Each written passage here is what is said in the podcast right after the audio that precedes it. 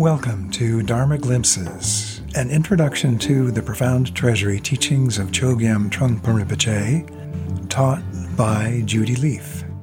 In this episode, Judy discusses peace. Welcome. I've been thinking a lot recently about peace and about war and peace and the different dimensions and views as to uh, what peace is all about, and particularly what is the Buddhist view on peace. It's one of those ironic things where throughout all the great religions and throughout life altogether, people keep saying that they want peace. They want peace. But nonetheless, what we find is lots of conflict and war. And both are true. People want peace. People long for peace. People pray for peace. But then people make conflict, make war, and struggle in that way. And how do we go about cultivating peace? And his further irony is that our desire for peace can manifest as aggression. If you just get out of my way, I could have a moment of peace and quiet. If I can defeat my enemy, then I'll be able to finally have some peace. Maybe I can never be at peace, given all the hatred and injustice in the world. Or maybe the way to get peace is just to leave everything behind that just upsets you or troubles you. Find a little hideout somewhere where no one will bother you. And sometimes it's really funny that it, someone will, it's so attached to what they consider a peaceful state of mind. You might do a bunch of meditation practice or something. But if someone comes in and makes a noise or bothers you, there goes your peace. It goes out the window and you get actually angry and pissed off. Why could someone disturb your peace? I was just really getting into it. So peace as a territory to defend, ward off distractions, ward off interruptions, ward off life. In order to find peace, do we have to stop watching the news, reading the paper? Is it, do we have to go to a spa? Ah, now I can relax. Now I can find peace. Another question that arises is the notion of peace as pacifism, as boycotting war, anti war. There's so many questions when you talk about peace, when we think about peace. What we, do we really mean? What are we really looking for? And what is peace and how is it talked about in different aspects of the Dharma? So I can present a couple of these just for ways to think about it. I'm not providing some ultimate answer, but raising questions so we can clarify what we're actually talking about.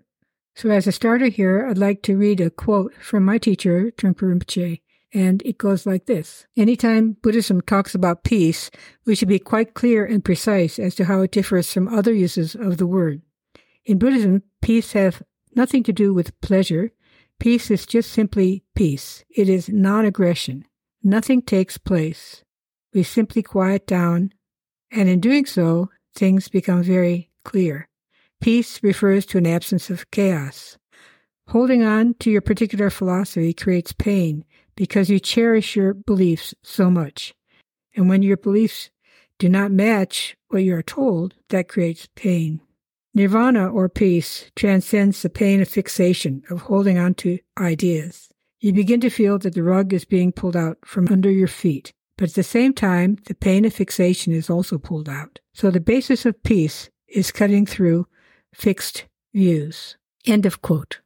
So, with the example of the annoyed meditator, you could say there's the experience of peace that can come up in meditation in other ways, but then there's the fixating on it, fixing it. So, in a sense, by trying to hold on to peace or peaceful state, you actually are destroying that peaceful state.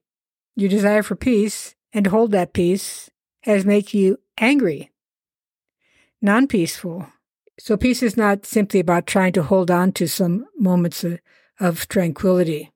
In this understanding, peace is not based on holding on to anything. It is based on letting go of that kind of grasping and fixating of our minds. Peace is the absence of grasping. And that absence of grasping or softening of grasping starts right at home with our own state of mind. So you could ask, what does it mean to have a peaceful state of mind? Is it to be like the Teflon man, closing ourselves off from suffering and impervious? Can we cultivate peace and cause others to become more peaceful in the world as it is with all its suffering without hiding out somewhere, without fixating, And confronting the challenges of this world can be come from a place of peace rather than feeding further conflict, internal and external. The kind of peace that can develop from letting go of our fixation and grasping is incredibly energetic and powerful, transformative. According to Martin Luther King, peace is not merely a distant goal that we seek, but a means by which we arrive at that goal. So peace as an energetic force with which to address the hatred and division in our world. It is both the means and the goal. It is simple, immediate, and direct. The force of peace is just as strong as the force of hatred and anger. Peace gives birth to peace. Anger gives birth to further anger. And actions rooted in peace are even more courageous and forceful than actions springing from hatred. Thank you for joining me for this glimpse of Dharma.